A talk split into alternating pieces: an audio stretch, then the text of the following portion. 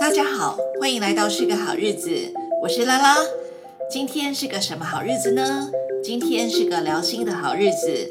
这一集我们继续和森林城市协会理事长庄杰仁先生一起回顾他历经重大意外与长达三年的康复过程之后，如何重拾护树与温室保存的使命。相信这段一一追寻的过程值得你我收听，也希望大家能从中获得您所需要的生命力量。做完我们家之后，然后就刚好我们佛学团体服饰那边，他们成立了一个协会，叫爱种树协会。是我妈就说：“哎，其实我一直来对一些环境生态或者说什么，其实也蛮关心。”那我们就开始想说，好，那我们就跳跳进去，呃，协助，就开始我可能正式进入一个非营利组织，在关心环境生态。是，但是。爱众书协会，它本质上是佛教团体出来，所以大家都是很柔和的。对对对。哦，所以他们就是大家就推教育，然后推就是用这种合作的角度，然后来跟社会运动的感觉很不一样。完全不是，他们完全不是社会运动团体。我也觉得很 OK 啊，我觉得没有不好啊，在里面也做得很开心啊。是因为大家都客客气气、和和善善的。对对，然后我们就可能会常去哪边种树，然后可能哎就会育苗，然后去送别人，是，然后办教育。在过程中，你可能你。就会开始累积自己对于这些事情的了解，你可能会去做一些收集，上一些课程。是，那就看到说，哎，对，很多东西很重要，然后政府可能没有做好。嗯，你就会发现越来越多这种问题。只是一开始我大概就是说，哎，我可能我在二零一七年的时候就发现说，哎，全高雄的树都在断头修剪。对对。然后断头修，哇，他说是公园的树，而不是一般行道树哦。嗯嗯。所以就说，哇，这个这个也太夸张了吧？这些树，我们花那么多时间在推广种树，然后。政府这样啪啪啪啪啪，一下子全部砍光光，断头式修剪，就是它可能会产生一个三四十公分直径这么大的伤口，然后把它整个可能一半的，应该说全部的树冠都砍掉。就你看到这些断头的树之后，整个热血沸腾。我就觉得说这个事情是不应该。然后它一开始是发生在我家旁边，后来就发现是全高雄的。对对。然后我就觉得这个事情必须被处理，因为。上面可可能是松鼠鸟的家，然后底下是这么多市民是啊，在享用的一个乘凉遮荫，或者是说对人的健康也有很大的帮助。它他们其实树的功用实在太多，对呀，所以所以它产生那个破坏，是我们觉得，哎，我们花那么多时间在推广种树，然后你现在这样子是系统性的，我们那边有点像是，我都说形容说杯底破洞哈，然后我在上面滴滴滴滴滴，你怎么滴都是。无济于事。是啊，那个整个城市的美感都不见了。对，然后我我就开始想说这个东西不行，然后我就一开始是找议员，对，找议员，然后是是然后议员去咨询，然后就没有结果。嗯，然后后来就认识地球公民基金会，是李根正，然后你算是社运团体。对对对，然后他就开始跟我说你要开记者会，对，然 后然后他就教我怎么开记者会，哇，然后我们就一起开了一次记者会，然后后来就觉得说，哎。好像不难呢，啊啊，因为我觉得能力也蛮好，我就觉得我就只开，他就教我一次，然后哎不难，是，然后我后来就自己开始知道怎么开记者会，是，然后我就开始一直找媒体啊什么，后来又发现高雄很多公园在改建的时候，大树全部都对移走变小树，对，然后人工草皮，然后铺草皮，然后我就也觉得这不对，然后我们也是就是透过记者会什么，然后就开始越跳越深，然后那时候。就成立一个高雄爱树人的粉丝专业，嗯、是。啊，我当时还是继续在爱种树协会，嗯嗯，我当副总干事，只是一方面我可能就有时间，我可能就去做一些这些事情，在倡议这样，是。倡议的那一部分越来越多，对，就比例越来越高，然后高到一个程度，可能就越来越多群众嘛，因为我们粉专那个时候常常发一篇文，可能就是十几万人触及。那算是蛮高的触及率耶。对，十几万人触及，然后可能一两千人，甚至有有五千、八千是人，那自然触及的，嗯，就是暗赞。所以证明说，其实高雄市民也很关心这个议题，只是之前都没有人知道该该如何发生。应该是这样子，没有错。嗯、对啊啊，那个时候的政治氛围也比较大明大放了，像现在可能又有一点退缩。对，现在政治氛围就是。又又稍微保守保守了一点了，我可以说吗？应该就是比较容易被贴标签吧。对对对，大家发言都很小心。对，因为当你被贴标签的时候，可能就会有有人开始来做这种 反按反战哦。对对，没有错。那所以你们也很小心吗？现在现在会更小心，因为因为那是大环境的氛围，大环境氛围开始对于很多可能在倡议组织开始越来越不友善。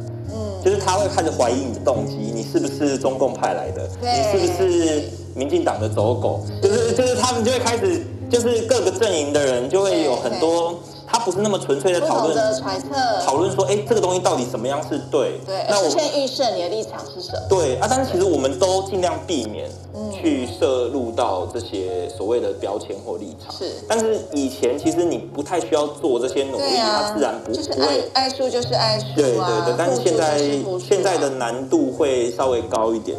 啊，但就是因为这样慢慢跳入之后，才后来在二零二零年的八月十八号成立了森林城市协会，嗯，然后变成一个正式的这个组织组织，嗯，然后后来去申请的社团法人，是，哦，所以我们我们就是就可以公公开的劝募，然后养员工，对，然后才能够变成一个比较正向的。呃，可以去有个组织化去影响政府可能各种决策这样子。哦，我真的觉得一个人动能可以这么强，真的不容易耶。可是你居然会愿意去捍卫树的权益耶？其实我都觉得那不是树的权益，那是全民的权益啊。是，所以是为大家而发声。对啊，你看我们 DM 里面我们就有写嘛，可能一棵树它等于是一个冷气机。是。它可能对城市的降温可以达到两度三度，是是。那它如果降温两度三度，你刚好节省的电力大概可以节省十五 percent 以上的电力，对对。那你是不是等于发电厂？对。那你又可以净化空气，那你是不是等于空气清净机？啊，你你又是鸟的家，你是不是？哎，其实其实它甚至说它可以让人的健康指数或者说忧忧郁症都可以改善，那这样是不是等于医院？对。所以其实。我我看起来是说，是人需要树，不是树需要人，你知道吗？对，树 树需要人的爱护。其实我有一段时间住在美国西雅图啊，我那时候住在西雅图的时候，我在想说，为什么美国的树都可以那么高大，然后那么浓密？他们的一个公园就等于我们的一个森林公园的这种一个小公园哦，就等于一个我们的森林公园那么一个大的面积。然后里面没有什么太多人工的呃设施，比如说游乐设施没有，就是让你走路而已。那个流水是原本就在那里，不知道流了几百年了，它也没有被更动过。那个山路可能都一直在那，因为它是小径，它不是特意去做一个人造的路出来。对，所以我会觉得说，有时候可能是我们居住在台湾，我们的我们没有看过别的世界，所以我们不知道怎么样去珍惜这个世界。所以，当我在西雅图住过一段时间，然后每天去公园里面散步走路的时候，常常遇到松鼠啊、小鸟啊，松鼠超大只的，还有松果超大颗的。当然，因为它们的纬度的关系啦。这个居住居住的经验告诉我，就是人可以跟自然和平共处，只要你给大自然空间。但呃，你回头想想说，台湾可能也有不同的现实啊，因为我们是地少人稠。所以我们会去跟大自然争地，可是我们不会想到说，那你跟大自然争地后面的那个结果是什么？其实美国看起来是跟自然共存的，而且把自然变成他们生活美好的那一个部分。我刚回台湾的时候，因为我台北人，我刚回台湾就直接到高雄，我真的很不习惯高雄的生活，是因为高雄居然没有骑楼，大家都封骑楼啊，在用啊，然后又没有什么树。台北行道树系统蛮完整的。对，至少你走在树下，你觉得舒服啊。可是高雄没有什么大树，那后来当然说后期慢慢就有了，后期真的慢慢越种越多。可是当我每次看到那些树啊被齐头式砍断的时候，我就跟我有时候跟我先生在讲，为什么要这样做呢？然后那些树长大又要花很多时间哦。所以当我知道说有你这号人存在的时候，其实我真的觉得你好厉害，而且我又知道。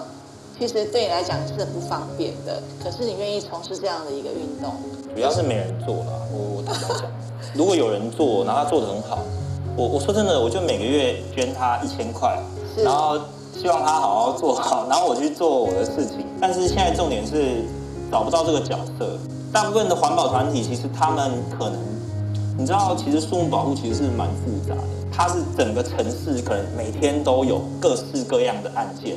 是，然后你就是要在很多小案件上，但是有些环保团体他们可能比较倾向说，我去做一些大案。对，因为量能可能会比较大。应该是说，他只需要集中人力去完成几个大案。嗯。但是我们我们如果在比如说一个高雄市好了，它真的就是一年里面可能会发生上百件、上百案件，每个案件里面可能是十颗，有的两颗，有的一颗。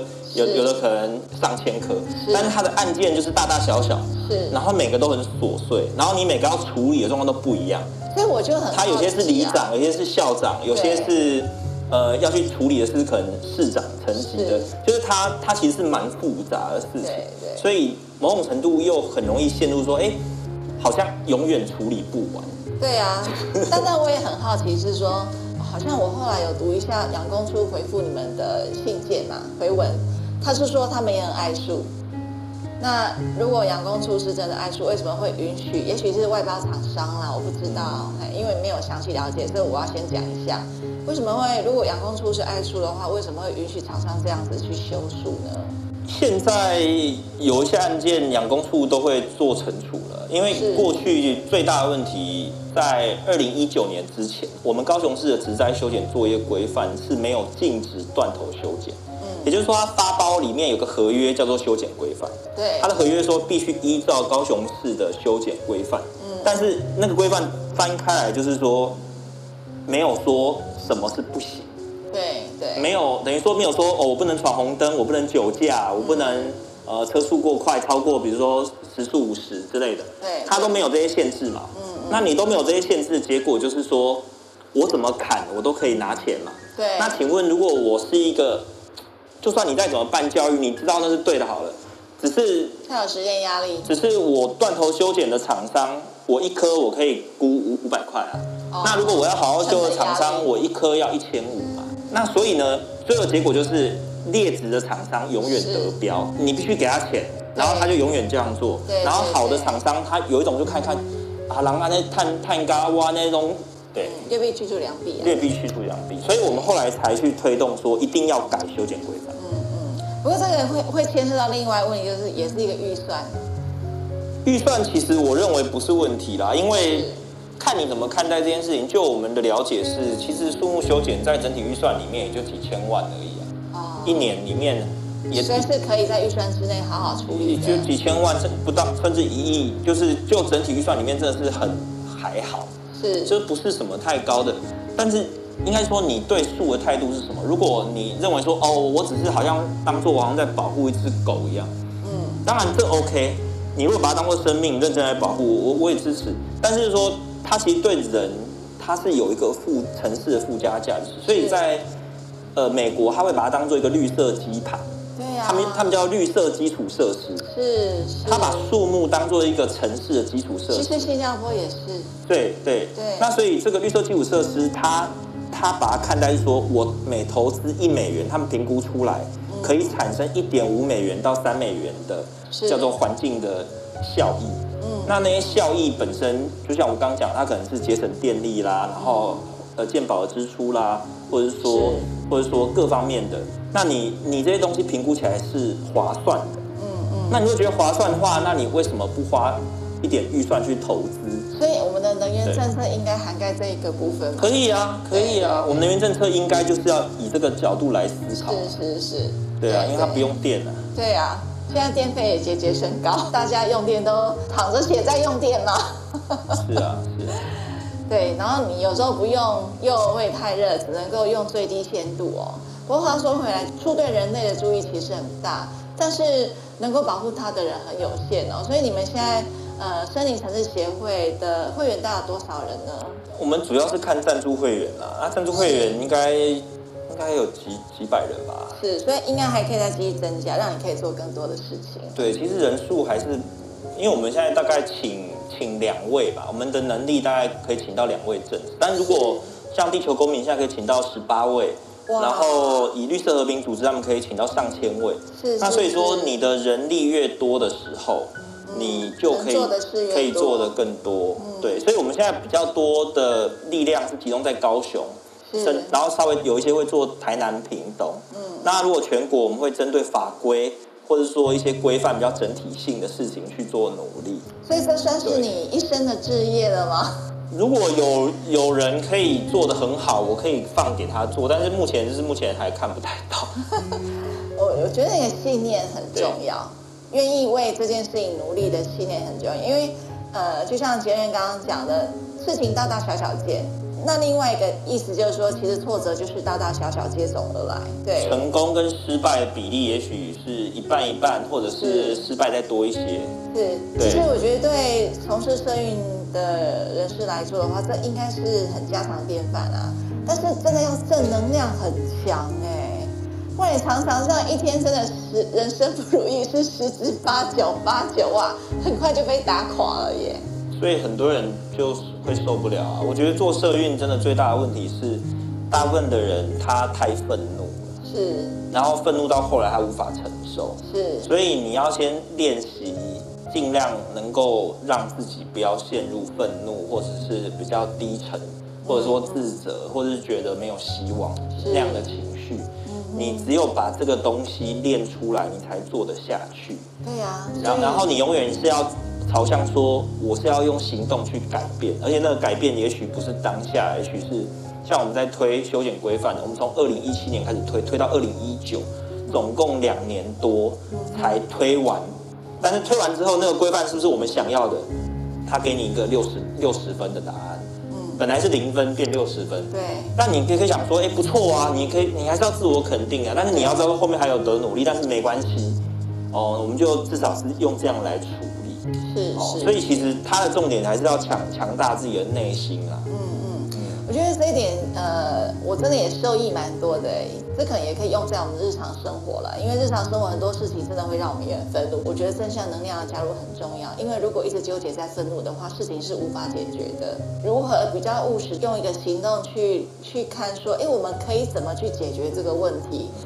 比较不会一直在愤怒当中去打转，而且也会开始推后一步哦，比较客观的去思考整个事情的全貌是什么，看见他进步的地方，跟看见他可能需要努力的地方。对，对你其实还是要常常自我肯定，嗯，嗯就是说你你你要看说，哎，我我拿到了六十分，还是你看说为什么那四十分不给我？然后你就会很生气啊。对不对？你说为什么？为什么？对，这政府这在骗人，烂，然后就啊，就是其实其实很多很多做到后来就是这样，然后他就一直很生气嘛。对对。那那所以其实你还是要常回过来肯定自己的作为，然后你要常检视说，哎，其实我已经做了这样，已经很不错了。所以现在你们现在还在为这四十分努力吗？还是要努力啊，没有说不努力啊。对对对，只是说心态上不要太负面啊。负面永远做不下去啊！真的真的。而且我们常常讲说，你要想哦，哎，现在像昨天前天又有树被断头，只是我们说是不是数量减少？啊。但有人看到说啊，政府没救了啊！你看讲什么都讲不听，就是你你你要看的角度是是这样。那数量减少，而且我们现在有规范，我们可以检举。对。检举后，我们可以要求他要依法去开罚嘛？是是是。对不对？那所以其实这个时候你你还是要用一种比较正向的去看待。你就会可以持续的可以走下去，甚至说我我是说眼前失败不一定是失败，嗯，他现在一直在砍那个二零一七到二零一九年那时候规范都还没立起来，我他每一个案件我都认为是足以促成未来改变的契机，所以我一直在做做做做，就一直说你看这个又断头了什么，让大家更多人来关心了，那个过程我就开始关心了，对，那个过程其实是我我一直把它视为是一直一堆失败到某一个点，它会因为那些。那一些状态，你的努力，它会量变产生质变，是，只是你不知道它点在哪里。对对，我的身体那个九个月躺在那边，我都不知道我我九个月后会好起来。他们说我不知道，是，但是你每天就是扎扎实实的面对下去，它突然有一天就量变产生质变了，就就会有一些改变。量变产生质变，其实这是一个长期的信念跟努力的结果。哎，感觉上你好像讲的云淡风轻，但是扎扎实实的去训练自己这件事情，其实并不简单。哎，我觉得那还是要有一个相当的求生意志哦。我只是觉得这个事情本来就该做，然后该该去努力，那所以我就去做，啊，也没有人做，所以就我来做。是哦。至于说为什么可以坚持下去，就是我觉得它就是必须被改变。哦，就是你要先自己觉得这个事情，然后再来是我可能家里面有支持我去做这个事情，因为他们觉得说，哎、嗯，我我生命遇到这样的一个冲击，冲击，然后能够走回来，其实现在去投入做一些对社会有益的事，不然那时候我在病床上。其实我父母亲就会带我发愿啊，如果我能够好起来，要用有限的生命去贡献社会，哦，他们都会一直不断的每天就是带我要做这样的发愿，哦，所以其实这些东西是我我必须说是家庭教育或者说家里的支持，然后对。让，因为其实坦白说，如果你下一餐都吃不饱，嗯，你一定是先去。够巴豆，够巴豆啦。嗯，那现在是家里能够说哦，巴豆我帮你够，阿力去这对对社会有意义的事情。当然有个前提是我不能过奢侈的生活，那那我就是每天过简朴生活。但是你也满足啊。对，但是我觉得做这些事情可能比赚一些堆钱然后再去消费，嗯，我觉得更有意义啊。佛教的信仰啊，跟你父母亲对你的影响力蛮大的，尤其是正向的影响。不管是才在意外发生之后在病榻上，或是说你在复健的过程，甚至在你从事护术的运动当中，他们都支持你很大。所以他们应该是你生命当中最大的两尊菩萨哦，他们非常非常重要，而且他们可能这辈子来也就是要来护持你的。我不知道，我不敢这样。你是另外一尊菩萨。没有没有没有，他们他们他们其实做了很多事情啊。我爸爸妈妈他们在很多方面，他们也长期都在做职工。是是。所以其实他们已经示范给我看，他们是怎么在无条件的无条件的，真的真的。对。他们就是这样。我妈妈在当健康饮食班的班长，嗯，完全没有领钱，她还自掏腰包去做了很多的，就是你知道开一个班。是。很多钱，他维持了差不多已经十几年，因为疫情就暂时比较哎，然后然后我爸爸是也是在佛学班那边当班长，嗯、也是志工，也当了十几年，是。哦，所以其实他们都一直以来都是这样在，都是都是在为大众付出，他对于你从事的工作是乐见其成，而且非常支持，只要不会饿死，基本上 基本上他们是觉得没有不好，我感觉你们也是把自己交给上天的。其实人是这样啦，我们我们赚钱是为了生活，可以活得下去。对对。啊，你如果都活得下去的情况之下，你你应该再去做，不是再去追求什么生活品质要提高到再提高再提高再提高。我我现在住一千万的房子，不要，我要在两千万。我现在开一百万的车，不要，哦，我要再开两百万。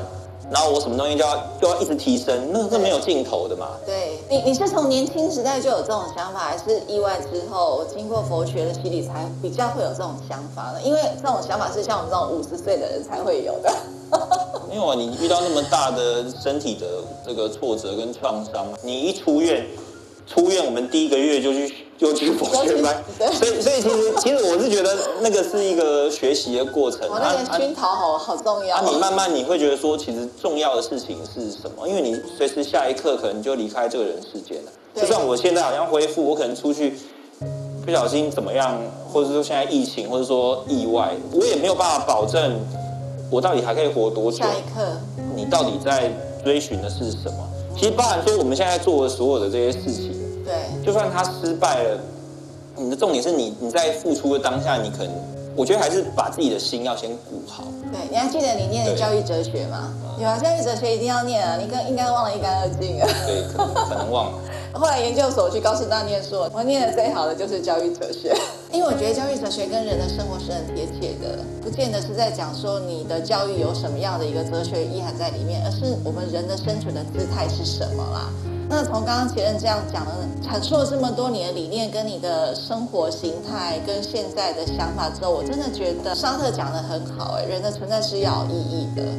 当你发现你的存在有意义的时候，你就会为自己的人生负责任，而且不会因为担负痛苦而觉得难过，反而会能够一肩挑起。从你身上，我真的看到了这样的一个，哎，哲学家讲的真的，他形容人的生命是这样的一个一个样貌，呃，你就是这样活下来的啊，也是有。不行的时候啦，就是说要调整，但是有时候会强迫自己休息啊。你看起来是过动儿啊，如果你没有生这场病，你应该会更过动哦。人的生命很有限，刚刚我们提到这件问题，然后佛家说人生难得。应该对这个也很有体会，人生难得。如果我们能够意识到人的生命有限呐、啊，那体悟到生命所收获的一切都具有决定你是谁的意义，那我们才会比较积极的去追寻，为自己负起责任。尼采才说啦，懂得为何而活的人，几乎可以承受任何痛苦啊。但是就是说，人的内在的力量会让他超越外在的命运，一般人经历这样事情是很难承受的。可是你不仅承受了，你还超越你自己，所以难道不应该要拍拍手？其实你唤起很多人内心的那种召唤，很多人是有这种想法的，可是没有人讲啊，没有人登高一呼啊，有人愿意为大家登高一呼，举起那一只大旗的时候，哎，我们就觉得有个方向感，原来是可以这样做的啊。所以这种倡议，我觉得是真的是非常有意义的。刚好这个机会啊，可以访问杰任啊，所以也觉得蛮荣幸的。你。现在才三十七，你要不要为这个不到四十岁但是却很辉煌的人生下一个小小的结论？我没有觉得什么很辉煌啦，他只是单纯就是去做，然后刚好让自己具备这样改变社会的能力。我觉得其实他他不是我个人的功劳，他真的是我的家庭给的养分，或者说。这个社会上还有很多人愿意支持这样的方向，我我也可以写文章写一写，然后大家都不呼应啊。嗯，我也可以开记者会，媒体都不报啊。但是为什么大家愿意呼应，媒体愿意报，或者说我们每次办活动几乎都爆满？可能社会本来就有这样的期待。对。或者说连媒体朋友都看不下去，说为什么这个事情会搞成这样？对。其实常常是哎，民进党执政的的现实，结果民进党的媒体自己还是愿意报，因为他觉得这是一个。不是什么蓝绿的问题，它是我们共同生活在这个城市。他觉得这个事情是值得大家一起来关注。嗯嗯。所以我我会看到说，他有一些超越党派的价值，然后他甚至是其实大家内心早就有这样的期待，所以我们去做的时候才会让他有成功的可能。是。所以他不是我个人的辉煌，这是整个社会其实共同的认同，嗯他才有可能成。森林城市协会需要大家共享盛举，不管实质上的或者是募款上的支持也都不错。大家共同为台湾跟地球尽一份心力，谢谢大家。那也谢谢杰任今天接受我们的采访，谢谢，拜拜，拜拜。当我们看着满树的绿意，站在树下乘凉，拥抱着结实的树干，在树下望着孩子围绕着树木玩耍。树木带给城市无限的活力，它降低了气温，净化了空气，美化了城市，疗愈了人类的心灵。它是城市里绿色基础设施，是人类赖以生存的心肺。除了种树，我们更要爱惜围绕在周遭的绿意，它使我们的每一天充满了缤纷的色彩。美好的开始，也呼吁大家支持城市四季的绿意。点书粉丝团与官网，请搜寻关键字“森林城市协会”。感谢大家收听，我们下次好日子相见。